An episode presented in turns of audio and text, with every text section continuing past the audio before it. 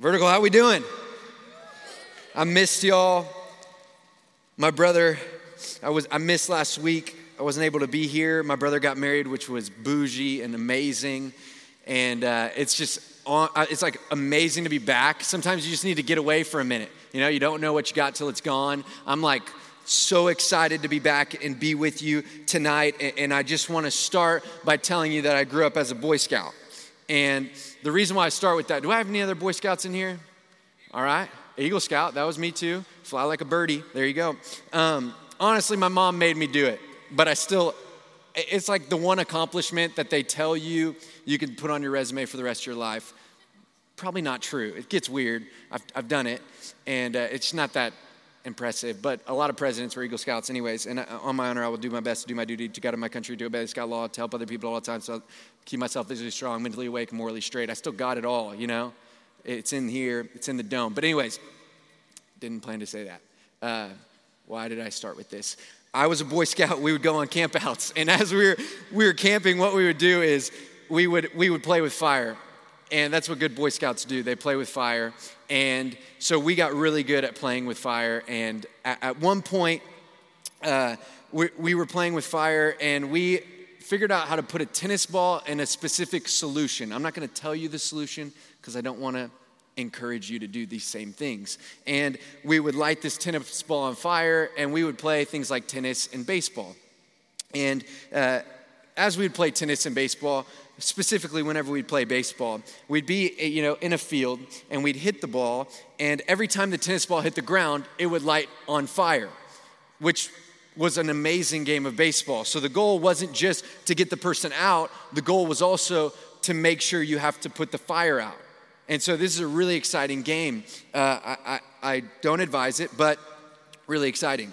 And one day we're in a state park and we're camping and we're playing baseball and a park ranger drives up and it just did not go over well. He didn't think it was as cool as we thought it was, right?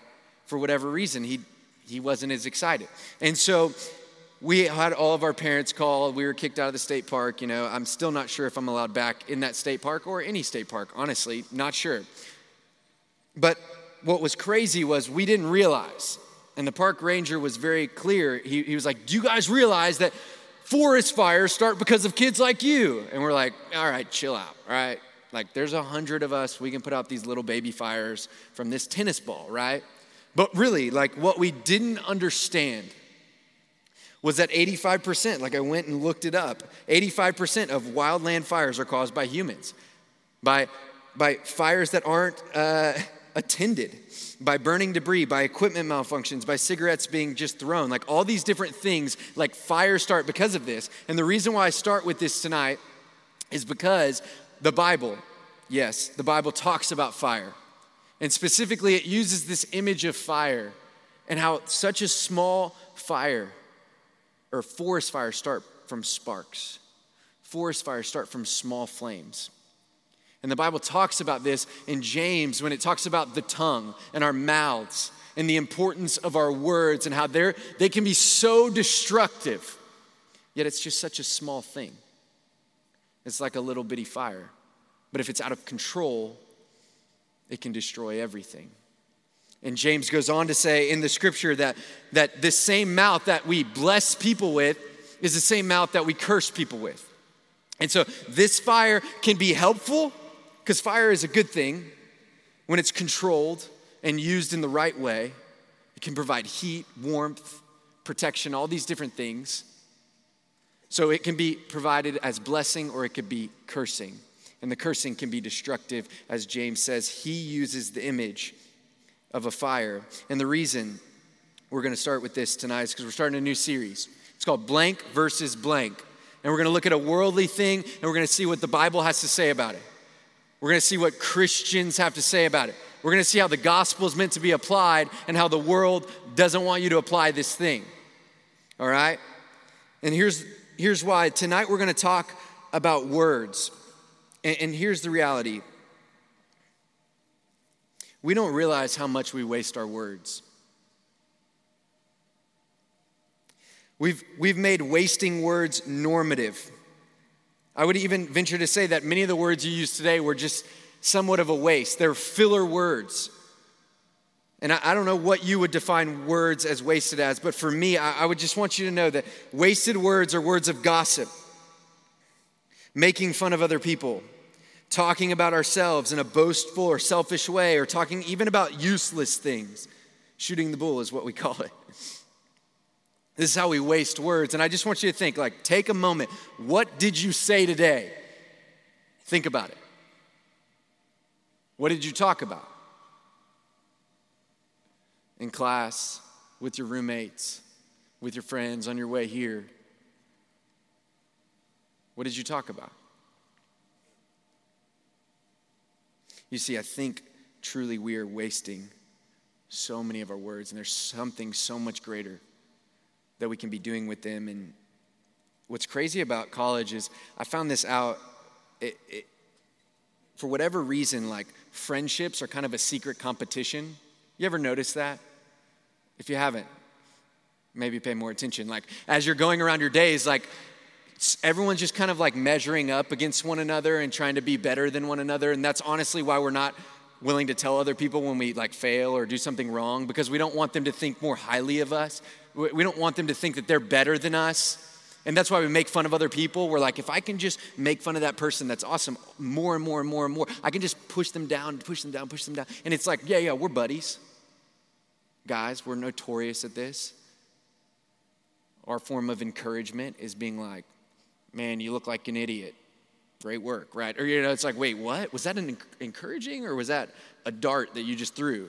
Like, we, we have no concept of what it looks like to encourage somebody. We, we waste words on things like, uh, even sports, like uh, for me, like I, I probably talk a little bit too much about sports. And I'm not saying you can't watch The Bachelor, talk about The Bachelor, watch sports, talk about sports. Like, I, I think it's good that we can connect with people over things like that. But I'm saying that that shouldn't be the only thing we talk about. And so, as I said, we're starting a new series blank versus blank. Today's is we're wasting words versus encouragement. Another way of saying it is entertainment versus encouragement. Like some of us are trying to entertain people to win their approval, say, look at me. And what we're trying to do is say, we want to be people who are saying, there you are. We want to encourage others. So, entertainment versus encouragement. Those are the two verses, or wasting words versus encouragement, whichever one you prefer. You get to choose tonight. Here we go. Turning your Bibles to Hebrews 10. This is where we're going to be, as I just read to you. We're going to just jump to verse 24.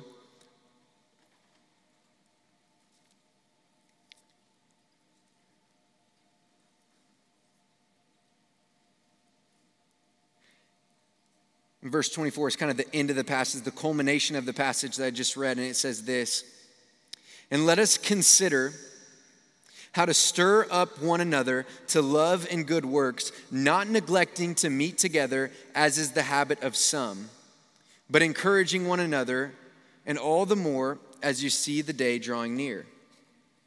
And so, the first point I want us to see tonight is build up.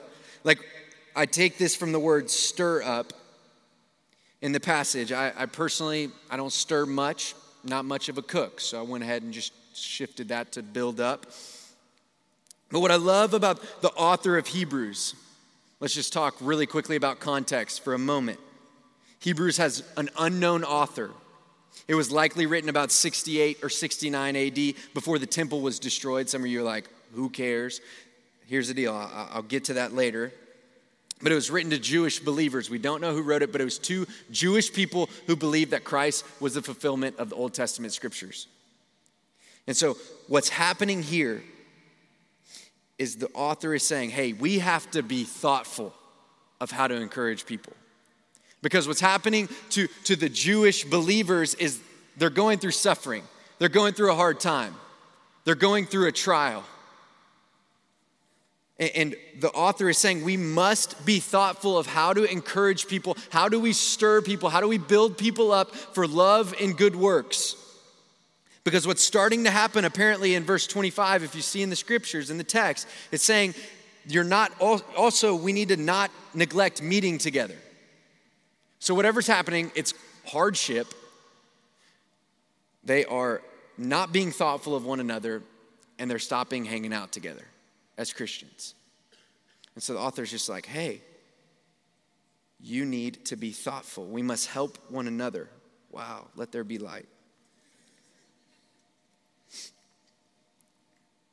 But here's the deal it's hard for us to encourage others and consider others if we're only thinking about ourselves. And I want to pose this question to you. If you're taking notes, you can write this down. When is the last time you were thoughtful about building others up? When was the last time you were like, actually took some thought? You're like, how can I encourage my roommate today? How can I encourage this person who's in this group project with me today? When's the last time we were thoughtful about these things? And then what I love about this text is it's like, don't neglect meeting together. It's like we can't we can't encourage one another if we aren't meeting together. Like, we can't encourage one another if we're not going to church, we're not coming to gatherings like this, we're not doing Bible studies, we're not in accountability community, all these different things. Like, we can't be encouraged by one another unless we continue to meet with one another. And what I love also is it says, all the more as you see the day drawing near. So, like, as things get worse, and maybe things are worse now than 1900 years ago, right? Like, there might be a little bit more evil in the world. I don't know what your worldview is. But let's just say things have gotten a little worse. And because things have gotten worse, what the text is saying is that we need to be even more, more purposeful in building each other up, more purposeful in connecting and gathering and reminding ourselves and encouraging one another of what God has done and who we are because of what Christ has done. And the reason why this is so important is because we're busy with so many things that don't matter. And I, I want to be careful because it, it's Sing Week. But like I've, I've done the sing thing. Like, I mean this sincerely. Like, I've done it, I've, I've won it, and it's just like, it doesn't matter. like, I don't even remember what the act was called. I won twice, can't remember the name of either. Like, it just so doesn't matter. But you know what it does is the busyness, it keeps us from gathering together. Like you're, you're probably less likely to spend time in the Word. You're less likely as, as things get busy to spend time and going to church and all these different things and gathering together. And we're busy with silly things that won't matter in the future. And we're wasting our words on things that don't matter either. We're just amusing others. We want to entertain others. We want people to look at us. And what I love, what I want to challenge you with is we must quit being amusing and we must start being encouraging. Like we have to stop being amusing and entertainers and we must start using our words. They matter. There isn't a soul in this city that couldn't use some encouragement. I don't know if there's a soul in the world that couldn't use some encouragement because words are like fire. The fire that I mentioned. They can provide comfort, they can be useful for heat and cooking and building and protection. Words are like fire. They can burn or they could build security. They can wound or they can heal. They can destroy or they can protect. And so I'm advocating that we quit wasting our words and we start thinking about how we can build up others to love and good works and not just do it once, but like continue to do it. As times get harder, we do it more and more. And so the first thing is to build up. In verse 19, let's go back to the beginning. Building up was at the end, but let's go back and see what comes before the building up. In verse 19, therefore, brothers and sisters, since we have confidence to enter the holy places by the blood of Jesus, by the new and living way that he opened up for us through the curtain, that is, through his flesh. And since we have a great priest over the house of God, let us draw near with a true heart and full assurance of faith, with our hearts sprinkled clean from an evil conscience and our bodies washed with pure water. Let's stop right there. The first thing was build up, the second is to draw near. What this passage is saying is, therefore, and then jump to verse 22, let us draw near. Everything in between the therefore and the let us draw near is just proving how we can draw near. Why do we draw near? How do we have the ability to draw near? This is what it's saying. And if you're like me, you might read this and listen to this and be like, what is this talking about? Honestly. Like, first read, I'm like, confidence to enter the holy places. Where's that? By the blood of Jesus. Okay, I get that. And the new and living way that he opened through the curtain. What curtain? I'm like, what are we talking about here? And what I love is this is written to Jews. That's the reality. This, this wasn't written to you. You don't know the Old Testament as well as Jews knew the Old Testament. And so this is saying draw near. Why? Because of what we've done? Does the text say that we're good, therefore we can draw near to God? Absolutely not. Our good isn't good enough to draw near to God. There's nothing in here that would say that you be good or you be a good encourager, you build people up, and then God will love you. No, that's not what it's saying. This is written to Jews that still couldn't draw near. Like they were still going to the temple and they were offering sacrifices of animals and blood and they couldn't even go in to the, the, the, holy place where God was because there was a curtain between them. Only specific people could go in there. And so the Jews couldn't draw near. They thought the temple was where God's presence was still confined to. And so, Christ, what the author is telling these Jews, is that Christ is the high priest that you've read about from Zechariah 6. And you might not know Zechariah 6 off the top of your head. I had to look it up myself you probably knew it off the top of your head. Or Christ's blood that it talks about sprinkling clean and washing us pure with pure water. That's Ezekiel 36. What the author is doing is saying and showing us that Christ is the reason that we can approach God. Like the whole book of Hebrews is about Christ being sufficient for the forgiveness of sins, Christ being the Messiah of the Old Testament. All of Hebrews is like taking the Old Testament and just showing us this is how God has worked. And it's saying that we can draw near to God because God has drawn near to us. We can have life because Christ has taken on the death that we deserve. There's no longer a curtain that keeps us from God's presence, but rather, because of what Christ has done and because Christ ascended and sent the Holy Spirit, we can have the presence of God with us now. So we can draw near. The second thing in verse 23 is let us hold fast the confession of our hope without wavering, for he who promised is faithful. So, the second thing we do is we hold fast. I love this without wavering. It's like this strength that we have because we're so consistent as people. No, we're, we're so inconsistent. We do, we hold fast without wavering because he is faithful.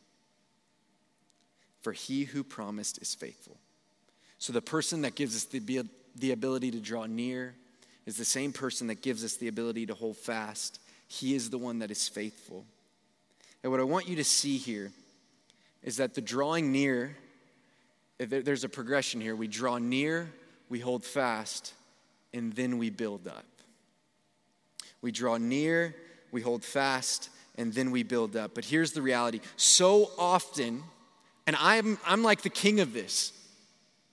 I come to the scripture and I'm like, just tell me what to do so I can be better, so God can love me more. That's a lie. That's not how this works. It is not based on works. God loves us unconditionally. Therefore, we draw near because of what Christ has done. We hold fast to his faithfulness. And because of all of that, then therefore, we can build other people up.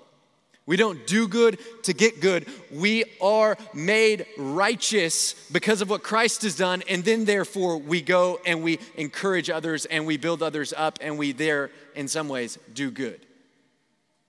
But we always flip it, and I even just flipped it now that to tell you to build up and be encouraging and quit wasting your words. But so often, we jump to the horizontal. the application of building up, and we miss the vertical. Newsflash.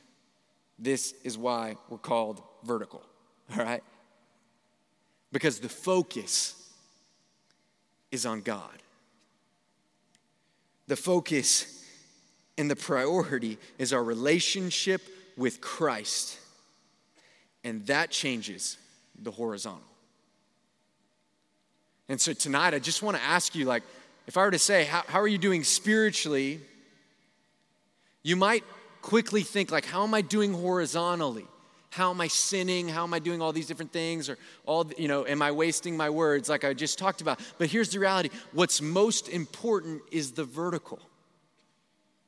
And so often we base it on the horizontal. We jump to the application before we know how and why and how do we get to the application. Because we can't build up without first drawing near. You can't give hope in Christ, i.e., encouragement. You can't give hope in Christ without first knowing Christ Himself. You see, we don't have this gossip problem. We don't have a problem with our words. We have a problem with not rightly understanding the gospel and how it applies to our lives. It's like a prereq. I remember not being able to take certain classes in college because there were prerequisites required. You have these, you've experienced these. Anybody ever not been able to get into a class that they wanted to because they didn't have the correct prereqs? And whenever we whenever we see this, whenever this happens, we're honestly, I was always ticked whenever it happened. I'd be like, this class sounds bomb. Why do I have to take 15 other classes before I can get into that one, right? This doesn't even make sense. Uh, discrimination, honestly. I was like, come on. Help a brother out. I need to take a good class. But what we don't understand is that they're there to protect us from getting in to a class that's over our head and we don't fully understand the material. And so the prereq to encouragement. Like, I don't want you to leave here and go encourage people, honestly.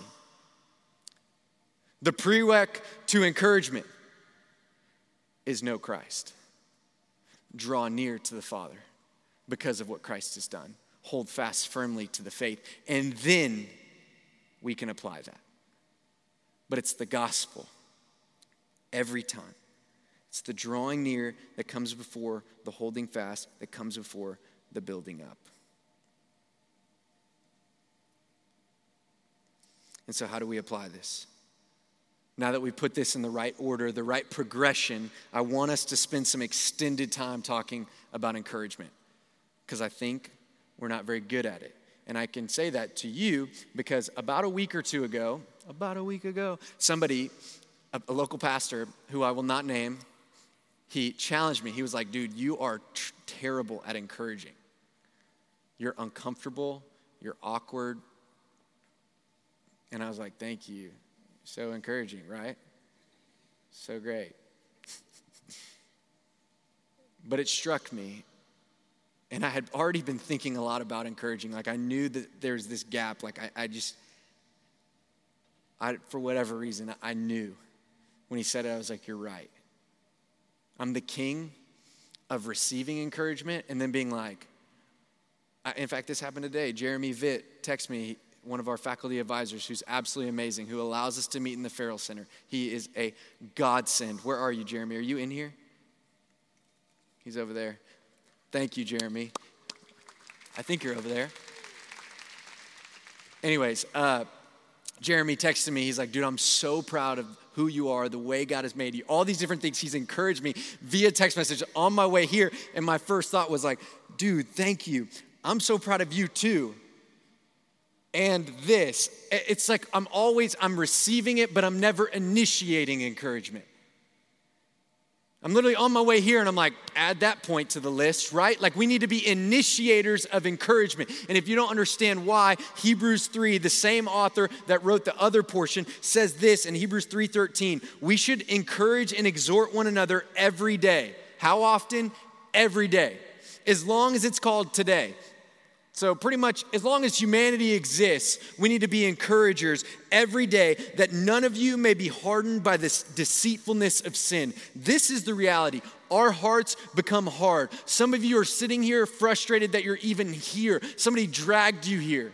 Some of you are numb. You wish that you could sing the words and worship because the deceitfulness of sin has hardened our hearts. And one of the fixes to this is for us to encourage one another.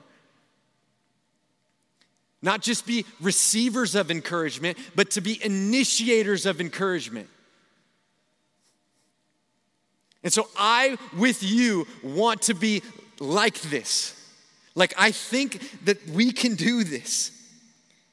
But first, what is encouragement not? Encouragement is not flattery. Make that real clear. It's not puffing up somebody or crafting words to make somebody feel good. It's not, you know, saying the perfectly right thing to rescue somebody from darkness or the blues or depression. Like, That's not what it is. Encouragement is giving courage through hope, truth, and love. Encouragement is giving courage, it's giving security, it's giving support through hope, truth, and love. And as I said, I want us to be initiators of encouragement. Don't just give it after somebody gives it to you. In fact, if somebody encourages you after tonight, I want you to say thank you and just move on. You don't have to necessarily respond with encouragement. You should be an initiator of encouragement. And timing of encouragement is important. I'm learning this, I'm awful at this. Here's my one piece of advice if you think it, say it. It's very simple. Like, just write that down. I'm serious. This, this is even great marriage advice. I'm not married, but I heard somebody say this at a marriage conference. Like, if you think something positive about your roommate, your classmate, your friend, your parent, you're this or you're that, say it. If you think it, say it. Think it, say it. So, my challenge to you is encourage somebody every day this week. And you might rightfully ask the question, who? I want you to write these down. Like, this should be a checklist.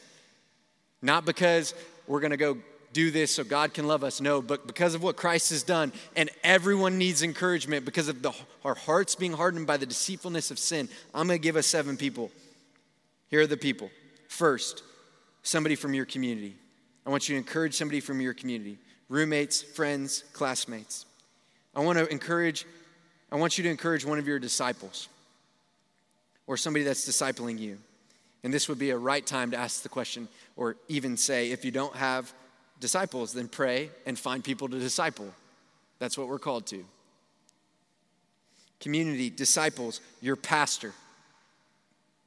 If you don't have a pastor, you need to connect to a local church. This Sunday, you need to go up to the pastor and you need to tell them exactly what encouraged them. Every pastor in the city of Waco should be encouraged because of y'all this Sunday. Do not just shoot them an email or do that. I want you to go up to them and I want you to encourage them. I want you to use something specific that they taught and that they said that was encouraging to your heart. Don't be like, man, I really like your shoes. No. Preachers and sneakers is cool, but that's not what we're looking for here. I want you to encourage your pastor, and then I want you to encourage your parents. And this might be hard for some of you.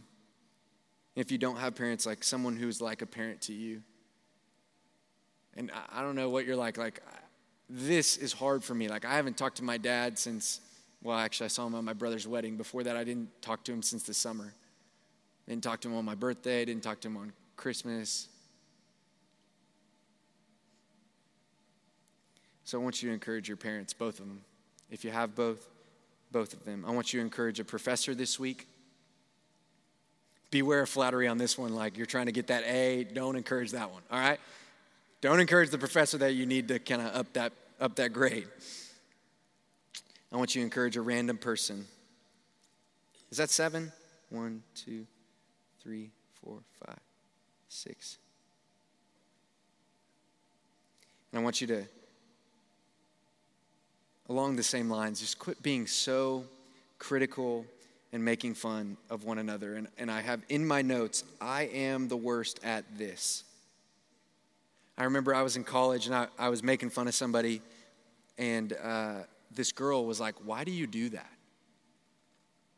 It's like, honestly, I don't know. She's like, You're making fun of a Christian. Whoever I was making fun of was a Christian. And she's like, You do realize being a Christian is hard enough. Maybe you shouldn't make fun of them. And it struck me. I mean, I haven't forgotten it to this day. This girl just speaking truth into me. And I was like, Yes, ma'am. Thank you. And it's true. Following Christ is hard enough. So quit making it harder on our brothers and sisters. And you, we can encourage by leaving a note, sending a text. As I said, you could send an email, but I don't want you to do that to your pastor. I want you to encourage them face to face. You can make a video, you could send voice memos. Some of the best things I've ever received are voice memos from people. And you could give world like a worldly encouragement. Like I made fun of the, you know, the preachers and sneakers thing. Like you could say to somebody, one of your roommates this week, like, you look so nice. Like that's a great thing. You can say that. And I, I want you to say that. But I also want you to grow in encouragement in, in things that matter things that won't fade. You could say, God has gifted you with a caring heart. God has gifted you with a humble confidence. You're so kind and thoughtful. God has made you with a specific purpose. Honestly, like this is the encouragement for you. Like your identity isn't in whatever your GPA is right now. Amen? Yeah, like that's great. Your identity isn't in whatever is on your t shirt. Mine isn't either. Like our identity isn't in how we perform, it's not in how we behave, it's not in our beauty, it's not in our relationship status, it's in Christ. Let me encourage you with that. Let me encourage you with He knows and made you exactly the way you are. He's not gonna love you one day when you're better, He loves you today. He isn't surprised by your sin. He's not even surprised by your accomplishments or your lack of accomplishments or whatever. God loves you. It's just very simple encouragement. Did you know God loves you so much? So, so much that He was willing to prove that love by sending His one and only Son. Like it's already been done, like it, He's been sent. The love's been proven.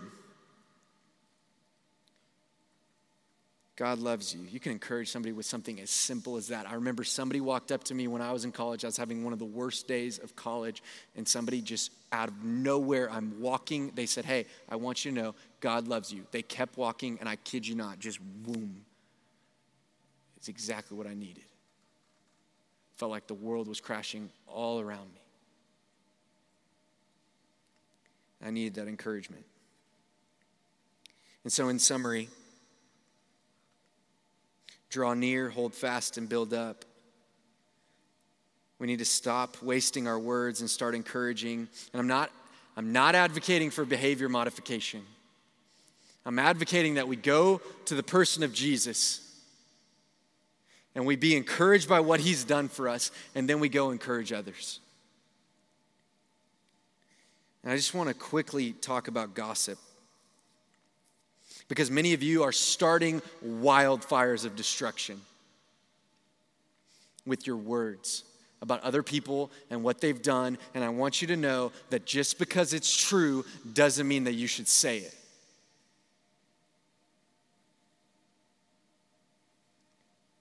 And the reason why I say that is because back in the day, there was this person who was like the most lost person you could ever think of, like the worst person ever sinner, but like further than sinner, like murderer bad, right? And what, what, what ended up happening is this person actually came to know Jesus. And nobody believed it because so many people had been gossiping, like, man, this person's so awful. This person's so bad. Too far gone. And maybe you think that's you. That's not true, obviously. It's a lie. But people were saying that, even Christians were saying, like, no, it can't be true that this person came to know Jesus. The very people that we're gossiping about are the very people that need the gospel. We're labeling them as our sin, and we ourselves aren't labeled as our sin. We're labeled as being a son and daughter of Jesus Christ, being fully washed white as snow by the blood of Jesus Christ. So, why would we why would we gossip about other people's sin and the way they've fallen short. And so this person, this guy, it got so bad where he, he actually got brought to like the head of all Christianity. And, and he came before them. And yes, this is a Bible story. he came before the disciples. And the disciples said, he attempted to join the disciples, and they were all afraid of him, for they did not believe that he was a disciple. They didn't believe that God could really do that because of all that they had heard and all that they had said and all that had been gossiped about this person. But Barnabas, some of you have never heard of Barnabas. His name means son of encouragement. This guy, this encourager, this guy who's literally known as being an encourager, it's in his name. He steps forward and he took him, him being Paul, and he brought him to the apostles and he declared to them how on the road he had seen the Lord who spoke to him, and how at Damascus he preached boldly in the name of Jesus. So Barnabas encourages Paul. He risks his life. He puts it all on the line. The son of encouragement. The disciples weren't going to let Paul in Christianity. Can you imagine that? The dude that wrote half the New Testament. The disciples were like, no. But the son of encouragement had to step in, stand in the gap, stand up for Paul. And Paul then preached boldly in Jerusalem and Acts 9:31 says this. I want you to hear this. So the church throughout all Judea and Galilee and Samaria had peace and was being built up. And walking in the fear of the Lord and the comfort of the Holy Spirit, the church multiplied. We need to be like Barnabas. Because that's how the church is built up, and that's how the church multiplies. So let's quit wasting our words and let's be encouragers. Let me pray that we would be that way. Father, help us to be encouragers. Help us to not just be people who apply your word without rightly understanding that we apply because of what you've done for us on the cross. Because of the gospel, we are encouragers, and that's it. So I actually pray that no one would leave here. If their only takeaway is go encourage, would they not leave here and encourage people? But would the primary takeaway be you, Jesus? Would a relationship with you, but would drawing near to be to you be the primary takeaway? And then would be the fruit of that takeaway, would it be that we would be encouragers? And would that encouragement change our professors? Would it change our parents? Would it change our classmates? Would it change our roommates? Would it change random people we run into this week? Would it even encourage our pastors this week? I pray every pastor would be encouraged. I pray every person in here would be encouraged. I pray that every person in here would be encouraged just by the simple truth that you love them unconditionally.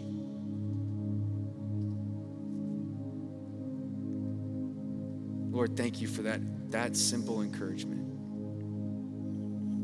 We pray this in your son Jesus' name. Amen.